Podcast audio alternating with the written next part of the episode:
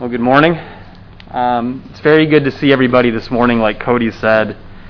And it is a very particularly special and encouraging morning with Stephen being here this morning. Um, I went to pick up Stephen this morning and was very overcome with emotion when Stephen got in the car. Um, I don't know if everybody really knows this, but Stephen, to be with the church, um, there's a lot of things that he's had to sacrifice and overcome to make the decision to be here this morning. And it's, it's just particularly encouraging when you know that somebody is making a real sacrifice and denying themselves to do what God wants them to do and to do it out of love. Um, there's many prayers answered. And with the theme of this lesson, we're dealing with Ephesians 4, and that really um, is related to our theme of walking worthy of our calling. A lot of times, the idea of a calling is emphasized in the world, and it's emphasized in a way that uh, is ambiguous but still accurate. Um, it's referred to as something that really gives us a sense of meaning, passion, impact. It's where we see we can fulfill what seems to be our purpose in life, or where we can use our talents that we seem to have been given and use those things effectively. And really, it's in the church, it's in the kingdom of God when all of that is, is realized, where our talents that we've been given by God can be utilized to the degree they were given for.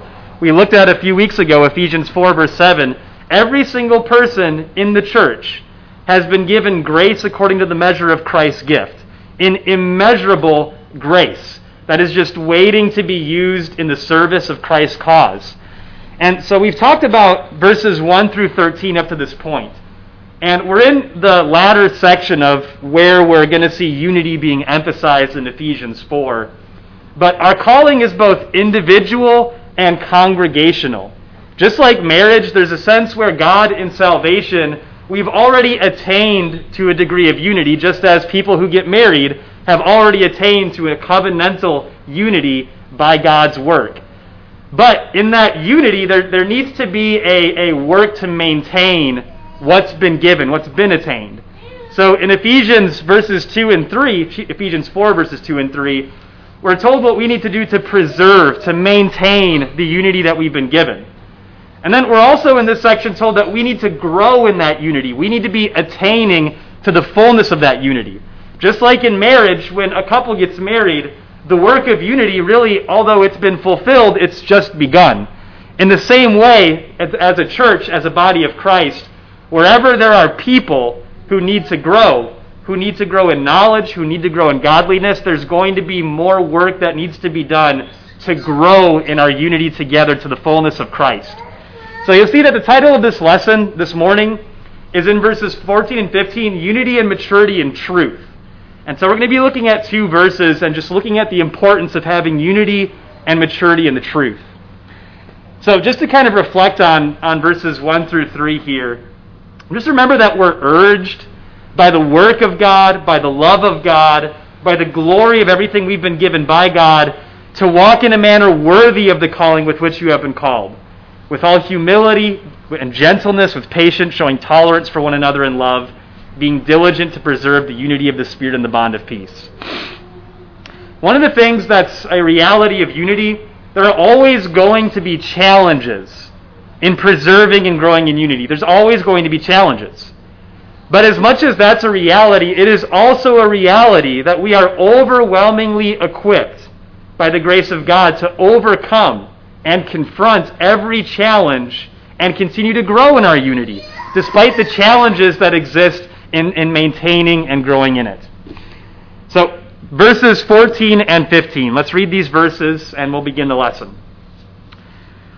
As a result, we are no longer to be children, tossed here and there by waves and carried about by every wind of doctrine, by the trickery of men, by craftiness in deceitful scheming. But speaking the truth in love, we are to grow up in all aspects into Him who is the head, even Christ. So, the first point of the lesson is we need to be pressing on to maturity. And that is just a constant theme. It is an anthem of the New Testament. Jesus was constantly working with his disciples to bring them to maturity. The, the New Testament epistles, the letters we read in the New Testament, are constantly emphasizing the need to grow in maturity. Jesus taught that we need to be converted and become like children. This is not the kind of childlikeness that Jesus was encouraging when he taught that we need to become like children. First principle is children are gullible and naive. Children are easily convinced of things that aren't real. Uh, for instance, my brother and my sister in law, my sister in law is from Japan, and my uh, niece and nephew, they're scared of a Japanese creature called Onisan. And Onisan is kind of like this scary creature that dwells in darkness, and it's it's not real, but it's like this Japanese, you know, myth or or fictional fictional character that, that scares kids. And you know, when they when they hear about Onisan, they respond as if Onisan is actually a real creature that can potentially harm them. But again, it's not real. And as adults, we think about that, we think, well, that's that's silly. You know, children oftentimes have imaginary friends or can be told things that are that are obviously not real, and children are just they're, they're gullible, and that's that's just how children are. But children are also naive about life. They don't understand the grittiness of reality. They're not equipped to deal with the dangers of life, and they need to be taught and helped diligently to understand danger. For instance, what's a very common thing parents teach their children about strangers? Don't talk to strangers. I remember years ago seeing a uh, like a news um, a news test where what they were doing is they were taking these parents of young toddlers and they were putting them through a test just to kind of try to make a point where they were having the parents consent to having the newscast um, try to have somebody who is a hired actor uh, approach their child at a park and see if their child would follow him to his vehicle. And this was to make the point that, you know, parents really need to be diligent to make sure their children really understand. You do not follow strangers. And it was interesting that parents who had taught that to their children, their children still very easily were persuaded to go right along with this person and follow him to his vehicle. And it was startling to see the panic in the parents in the parents' eyes when they would talk to their kids afterward and said, "You do not follow strangers." We are not to be like that in the kingdom of God. We are not to be naive about life. We're not to be gullible with teaching and doctrine. We need to be settled on matters that God has spoken on. We need to be settled on our source of authority. But we don't just need to be settled on certain matters at the expense of others. Everything that God has spoken on, we need to be settled, stable, and steadfast in constantly trying to develop a greater appreciation for matters of teaching, instruction, and command. Hebrews chapter 6, verse 1, if you'll turn in your Bibles there, um, this isn't something that just relates to new Christians. Here in Hebrews, we recently went through this entire letter in our Sunday afternoon assemblies when we were meeting before the coronavirus. And these were Christians who had been Christians for a very long time. And in chapter 5 at the end, he tells them that they've gone back to being children. They're not mature. They ought to be teachers, but instead they need milk like children need milk because they're not accustomed to the word of righteousness. And they needed to be told again, we need to press on to maturity. And so that's really the first question I want to uh, point to you in the text here. Ephesians chapter 4 verse 14 says, "We must no longer be children, tossed here and there by waves and different doctrines, but we need to be growing." Are you pressing on to maturity? If you were to be confronted with that statement in Hebrews 6 verse 1, let's press on to maturity. If you were personally confronted with that with that uh, anthem, would you agree and say, "That's right. I do need to be pressing on to maturity"? And is growth evident in your life? Just as people who discipline themselves for things in the world, just as people press themselves to grow and develop in their knowledge of subjects in the world, or careers in the world, or hobbies in the world, are you applying that discipline to your faith to develop in maturity in your faith? We need to learn to view sin and false teaching the way that Jesus and the New Testament writers viewed them. You know, somebody who kidnaps children may, in other contexts of their lives, be very friendly. Um, another thing that I've, I've heard in the past from news broadcasts, um, it's, it's interesting how commonly a murderer will be referred to as their neighbors as a very pleasant person, usually. And it's just surprising that this person was capable of such grotesque and incredible acts of evil because when they talked to him, he was just so approachable and friendly. New Testament writers, when they refer to false teachers, it is with the most harsh terms and language. In my experience, and yours may be different, in my experience, brethren give way too much leniency, way too much credit to people who are teaching direct false doctrine, but otherwise are teaching other good things that can be viewed as, well, that's not too bad. I, I can follow that. We need to learn to see things the way that Jesus leads us to see them. In Ephesians 4, no matter what you may think about a person's sincerity, the source of false teaching is exactly as it's stated in Ephesians 4, verse 14. When he says that every wind of doctrine and wave, and we'll get more into that in the next point, but look at what he's saying this comes from. This comes from craftiness and deceitful scheming.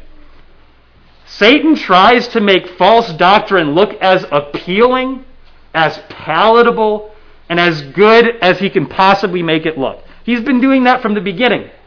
Do you remember with Eve, the conversation that Satan had with Eve? His one goal was to change her perspective about that fruit that God said not to touch. And to change her perspective to see it as something beautiful and palatable, something good that's to be approachable. We need to learn to see that despite what we may think about people and the innocence of people, false teaching is derived from an incredibly corrupt source. And someone may be otherwise teaching things that are good, but false teaching itself is a corruptible and atrocious thing that comes from a deceptive source. We need to see things the way the New Testament writers saw them, and that's a part of maturity. In Hebrews, throughout the letter, we looked at in the sermon series on Hebrews, the Hebrew writer doesn't play around in his warnings about their condition or their sin. He tells them that those who are falling away from God and drifting are in danger of crucifying the Son of God again to themselves and putting him to open shame that they are insulting the Spirit of grace and trampling underfoot the blood of the Son of God. The writer of the Hebrew letter was gracious toward the reader, but he did not play around with sin and the realities of sin. And this was to awaken them in a reverent way to the condition that they were drifting into. The next point is we need to be maturing in doctrine. So we need to be taking doctrine seriously, we need to understand the nature of false doctrine and see the way that it's, it's spoken of in, in the New Testament. But what is, what is doctrine? I think sometimes that word can be um, too ambiguous, not really clear. But doctrine is just teaching, instruction, and commandment. And doctrine really isn't something that's difficult to understand. There are some instructions in the New Testament where you can kind of struggle with trying to figure, okay, well, how do I, how do I apply this? What do I do with this? And some of those things require good conversation and study among brethren. But suffice it to say, where there is teaching and instruction, God is not trying to confuse us. Instruction of doctrine is not the same as the book of Revelation. And we need to love the clarity that comes with sound doctrine we have to also realize that in dealing with the grittiness of life, we live in a postmodern culture, which is not something new. And when I use the term postmodern, what I mean is postmodernism is the idea that there's no such thing as objective truth, meaning there's no such thing as something that's true no matter what. That ultimately truth is determined by how I see things. Truth is determined by what I prefer, what I say. But that's not the nature of God's doctrine. Sound doctrine is true in every culture and every time. Sound doctrine is something that is healthy, that brings healing to the heart, that clarifies, that converts. Sound doctrine's effect is always good and righteous altogether, just as it was worded in Psalm 19 by David. So, sound doctrine, there's some things that I think we need to understand about this concept of not being children who are tossed around by, uh, by false doctrine. Sound doctrine is not based in what is convenient or relevant. Oftentimes, when somebody is seeking for, for truth, they're looking, they're looking for something that's convenient. They're looking for something that's most relevant. But is something true and is sound doctrine true, even if the only people who are practicing it look nothing like me, talk nothing like me, have no background that's similar to mine, and I have very little in a worldly way that I can relate to them on? Sound doctrine is not based in what is convenient or what is relevant. In fact, sound doctrine will oftentimes be inconvenient and seem irrelevant. It won't seem like sound doctrine is solving the most immediate issue of my life, oftentimes, but in reality, sound doctrine is always the solution. Sound doctrine is not based in culture, time, or circumstance. Uh, but sound doctrine is something that's oftentimes countercultural. You see, even in the Jewish culture in the first century in the book of Acts, Christians who were among those who worshiped the same God were being persecuted and put to death for, the, for their faith in Jesus. Christians in the book of Acts had a habit of getting into good trouble.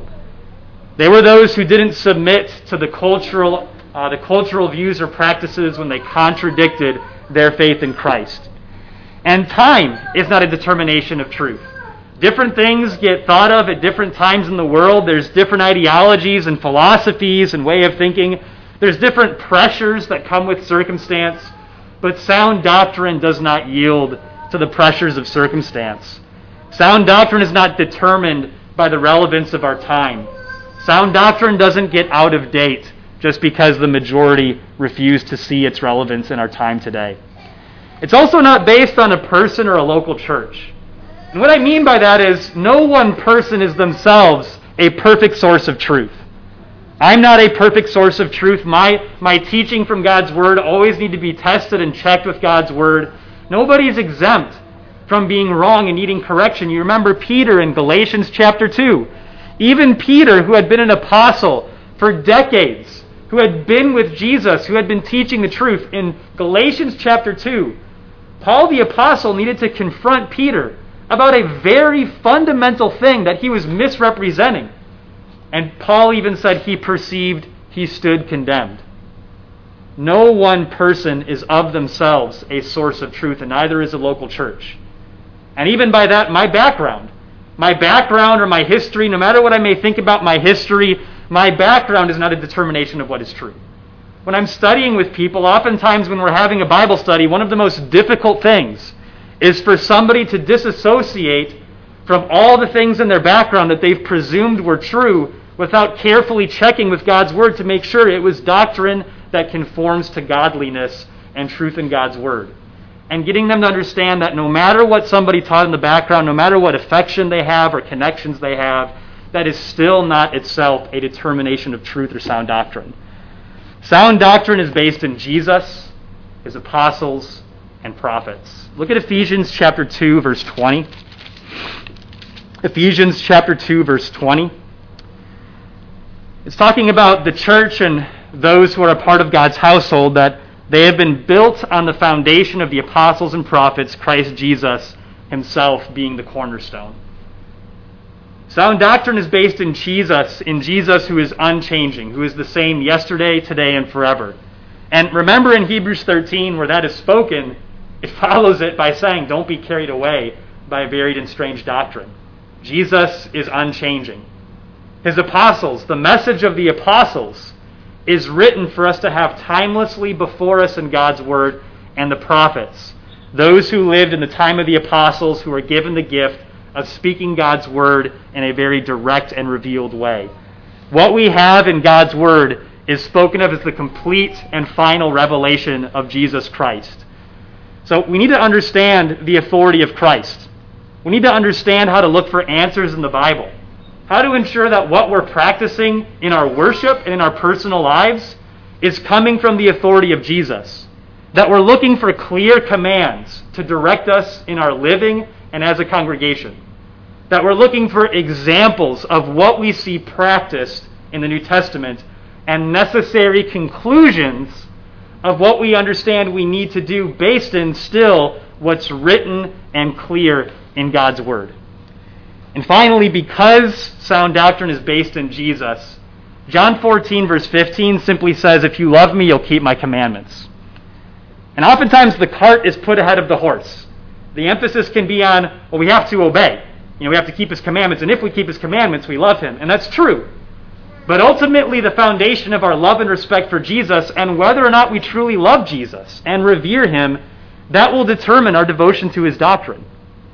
If I love Jesus and stand in awe of him, if I've truly been humbled by the work that he's done to redeem my soul, that will be the determination of my passion for his word and his command and his instruction.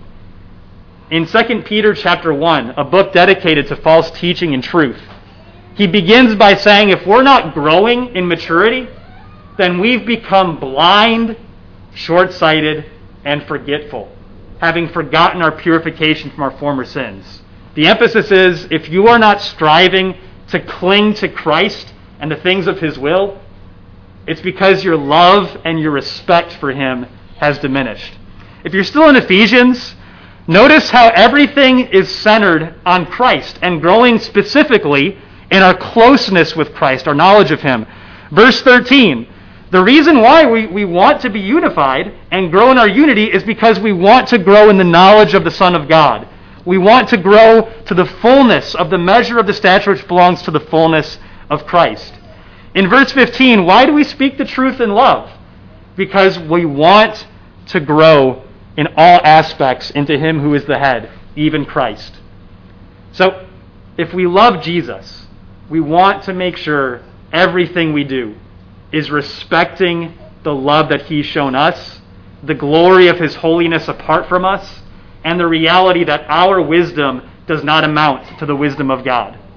Something simple. Why do we not use instruments in our worship? Why don't we have a piano or a drum set or an electric guitar? I'm sure that there's brethren here who know how to play a guitar or a piano. There's a reason why we don't do that. Because instruments of music in that capacity are not found in the New Testament. We're told in Colossians chapter 3 verse 19 that we need to be singing and making melody with our hearts and teaching one another with our words as we sing. And so, as is a practice of our congregation, all of these things we're doing, we're not doing by accident or presumption. We are striving to do everything in a way that's based in the Word of God. And everything is open for discussion. We are open to being questioned. We want to be questioned because we want to have a love of the truth, and that truth is not inherently based in ourselves, it is based in Scripture and based in Christ. So we need to mature in speaking the truth, and this is a point that I want to spend a little more time on. Because the opposite of being carried around by different doctrines and different uh, ways of seeing, seeing Christ and His will is speaking the truth in love so that we can grow up in all aspects into Him who is the head, even Christ. I think it can be easy to look at truth in maybe too narrow a way. What I mean by that is, when I've thought about this idea of speaking the truth in love, usually I'll think about it simply in the form of correction. That when I think about speaking the truth in love, what I'll think about is when I rebuke somebody or correct somebody, I've got to make sure it's loving. That I can't just give them God's word, I've got to make sure my intentions are sincere. And that is completely right. That's true. But that's not the only component of speaking the truth in love. Truth is a language to be learned. Different cultures, different kingdoms have different languages. I've been to Japan, and in Japan, pretty much nobody spoke English. And I'm trying to learn Spanish with, with John. He's uh, trying to help me to learn Spanish. Um, and Spanish is a language that I didn't grow up with. So it takes time to learn. I have to expose myself to someone like John who can speak it fluently. I need to read things that are in Spanish to expose myself to the language. I need to hear Spanish. And I need to recognize that it's a process that I need to be very patient in, and I'm probably going to struggle to speak the language in a perfect way. And this is what we see with Jesus. Jesus spoke the language of truth. Everything that Jesus said was speaking the truth in love. Even when Jesus was not directly quoting Scripture, even when he was not correcting someone of a false idea they had about him or his kingdom, Jesus was always speaking the language of truth. We're reading John on Wednesday evenings at 7 o'clock. And something we're going to see a lot in John, we're going to see people being very confused by Jesus' words. even though Jesus is saying things very clearly, people are still going to be struggling with what, what is he saying? I don't understand. Because Jesus, in a way, was speaking a different language. Even his disciples would struggle to understand what he was saying. But he was working with them to help them to learn his language. The culture of the kingdom is a culture of truth. The language of the kingdom is a language of truth. I want to look at Mark chapter 10, verses 17 through 22. Before you go there, though, uh, look at Ephesians 4, verse 21. Um, this is a verse that uh, I wanted to associate with the idea of truth being a language that we need to learn. Ephesians 4, verse 21. Note the last part of this verse when it's talking about putting away the old man and putting on the new. He says, If indeed you have heard him and have been taught in him, just as truth is in Jesus. Jesus is the language of truth. So now turn to Mark chapter 10, verse 17 through 22. If we want to learn what it means to speak the truth in love, or we want to see illustrations of that, what better place to go than to Jesus himself? And this specific place in Mark gives an insight into this interaction that is actually only found in Mark, and this is a very rare thing. Usually, we're not given Jesus' intentions uh, very often in things that he did because we can well assume that everything that Jesus did was done in love, that he was always acting in the betterment of others.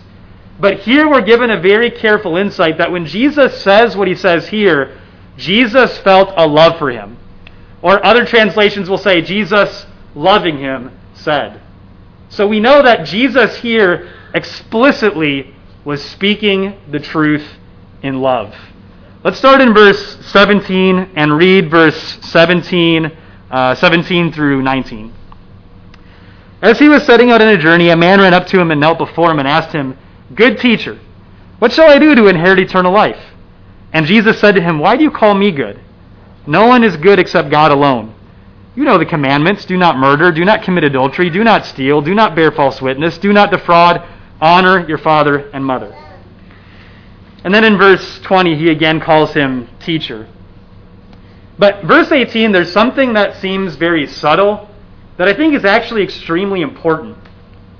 That Jesus, with his words, I have on the board here that Jesus did not allow himself to be inappropriately exalted, but that might be maybe too wordy a way to say it. Jesus, with his words, represented himself appropriately. Jesus would not allow himself to be misrepresented. For instance, Jesus would oftentimes call himself, most commonly, not Son of God, but Son of Man. And although when Jesus would say Son of Man, that may be a reference to his deity based in the book of Daniel, chapter 7. But in Ezekiel, the prophet Ezekiel is called the Son of Man. So it's not that Son of Man is exclusively and only a reference to deity. I think when Jesus referred to himself as the Son of Man, he is embracing the truest essence of the human condition. That if anybody was going to live in the truth of the human condition, Jesus was living in the truth of the human condition.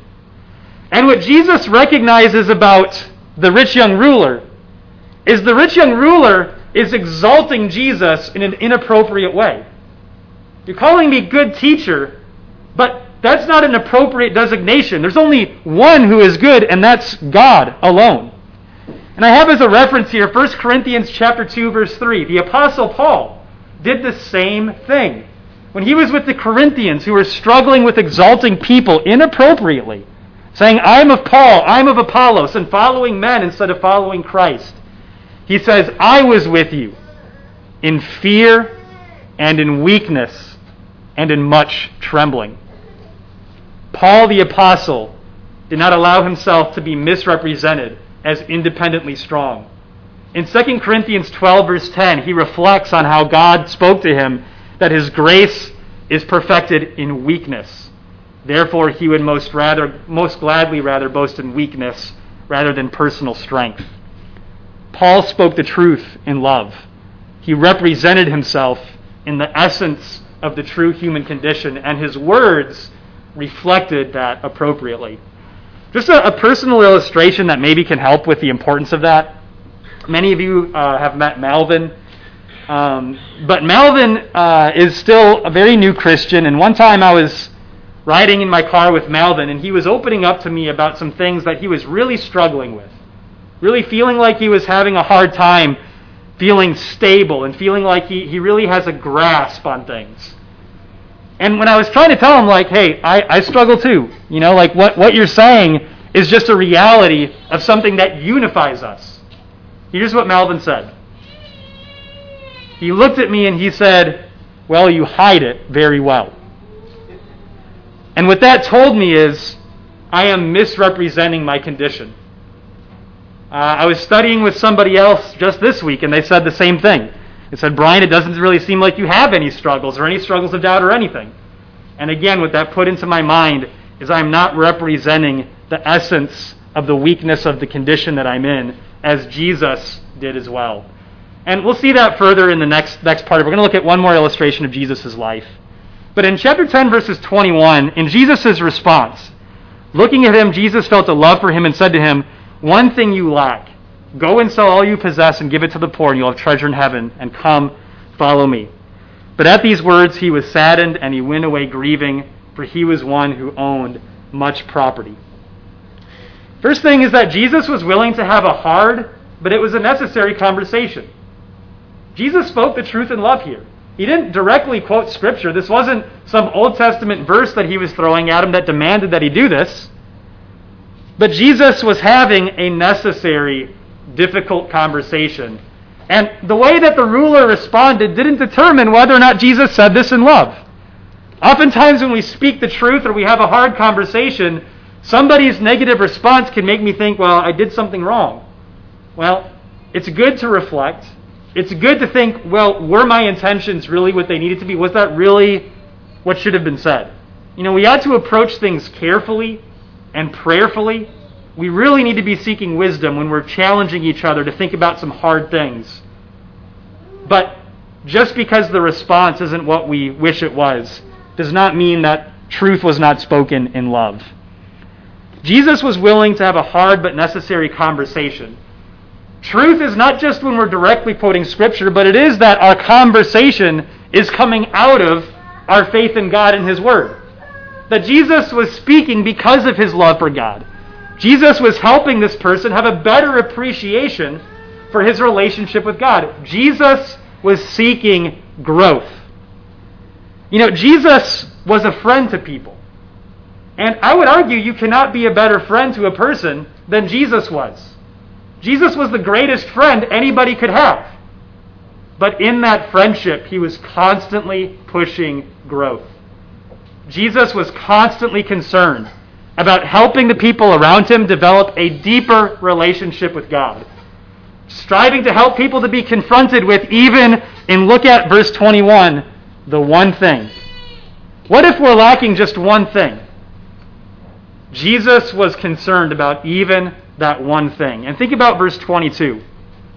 Do you think Jesus understood that this conversation was going to be a risk? Jesus feeling a love for this person, I imagine he really wanted to be unified with this person. But he wanted that friendship to be based in unity and the truth. Unity for understanding how worthy God is and not being deceived by preconceived expectations or self justifying ideas about a person's relationship with God. So we need to work on having meaningful conversations, talking about the elephant in the room. We need to be trying to have conversations with each other that even when we're not studying directly, we're still speaking as if we're speaking the oracles of God. That we're bringing the gospel and we're bringing Christ into everyday conversation and not just conversations that happen in the context of a direct Bible study. Look at Mark chapter 14, verse 32 through 38. This will be the only other illustration we'll look at here from Jesus' life. But Jesus wasn't just willing to have com- hard conversations. You know, he didn't just point out difficult things and challenge people in that kind of way. Jesus was also uncomfortably honest about his own condition as well. Look at Mark chapter 14, verse 32 through 38.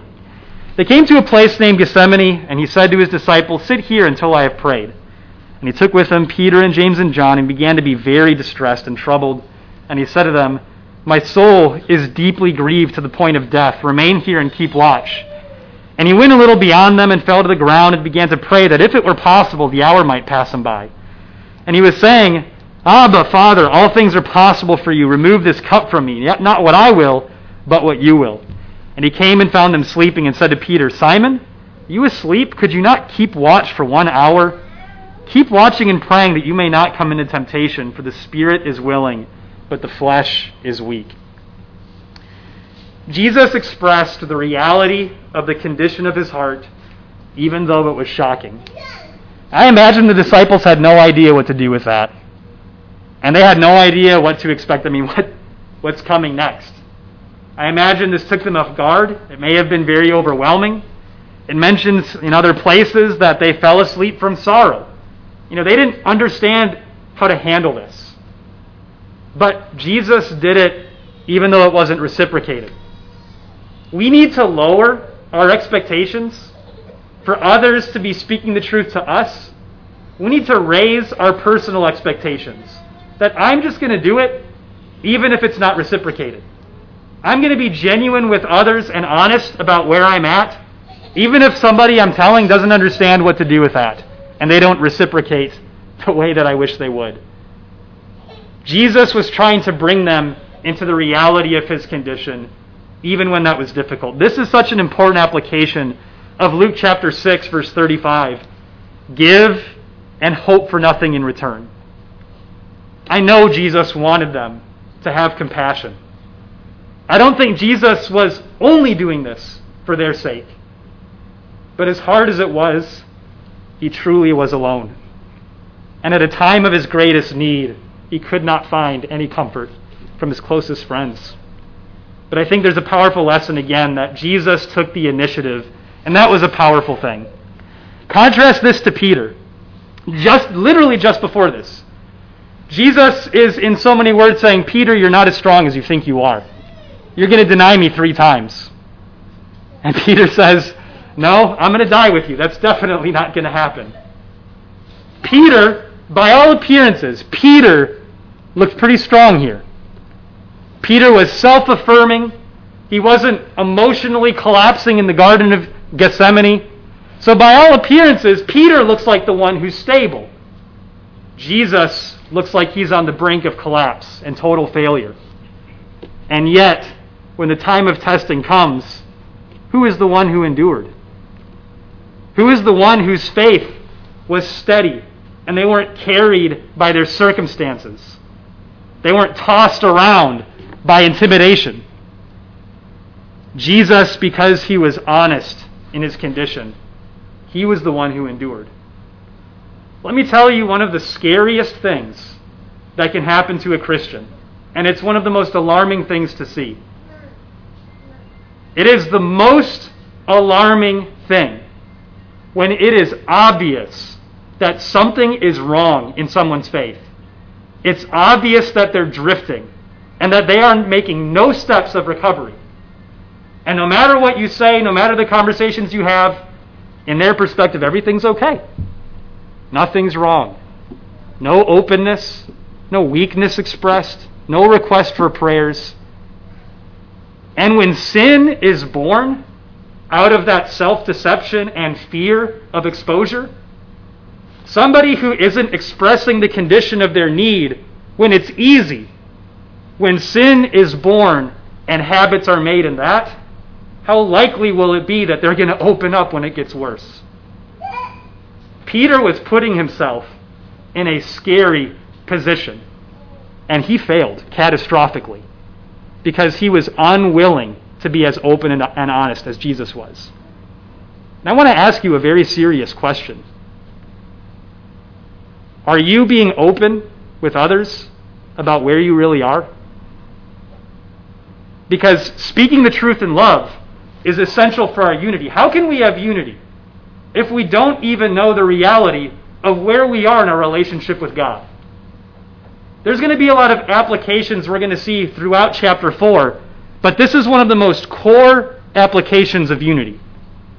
We need to be genuine with each other. And we need to be honest about where we are, even when that exposure is difficult. Jesus said something shocking, and I want you to understand Jesus was able to be so honest because of the assurance he had in God's grace. The more clearly we understand the mercy of God, the more comfortable we are exposing ourselves.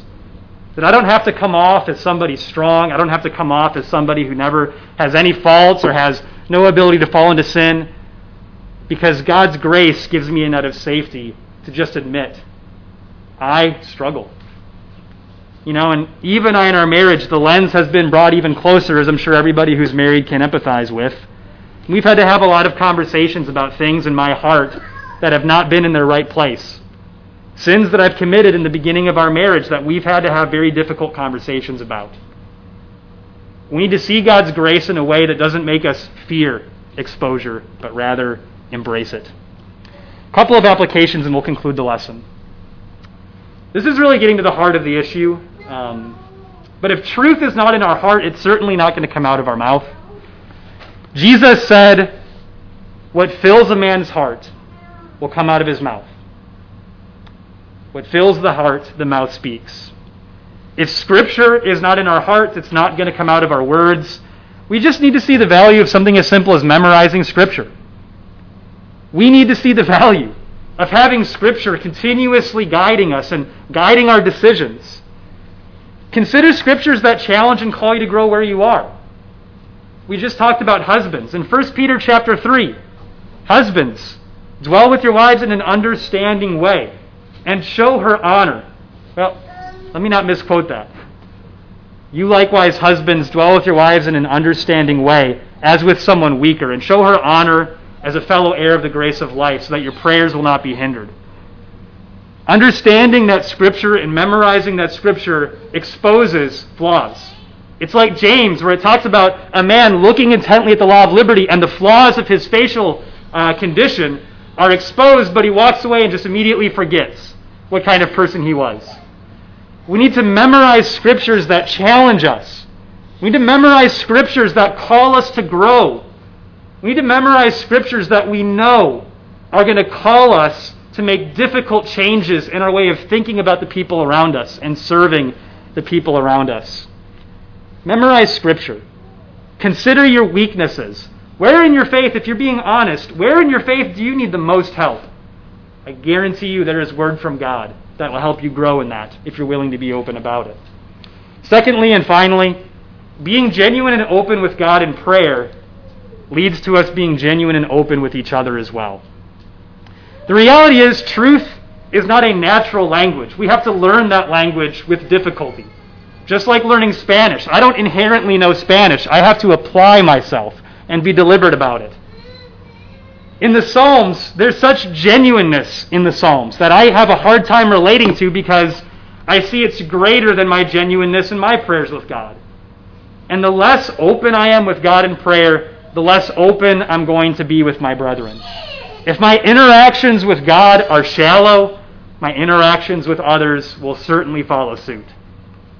If we really want to speak the truth in love, we need to get to the heart of the matter. That I need to be more open with God in my prayers. I need to have more passion for pouring out my soul before the Lord, as is the habit of the righteous we see in God's Word. I need to be honest with God about my faults. I need to be asking God to help me to understand my weaknesses. And I need to have greater assurance. Greater praise needs to be given for the grace that leads to comfort when weakness is clearly seen and we are exposed and are put into a position where we see that we need grace so badly. So that, that's the lesson for this morning. I hope that those things have, have been helpful and encouraging. We need to be a people of truth not just explicit factual truth, but we need to be the most genuine of people. We're all coming out of hypocrisy. We've all been transferred out of the kingdom of darkness where our minds were filled with lies. And we're struggling to understand how to speak this new language. And we're working together. But let's strive to press to maturity together. If there's anything that you need or that we can do for you this morning, please consider that and bring it forward as we stand and sing an invitation song.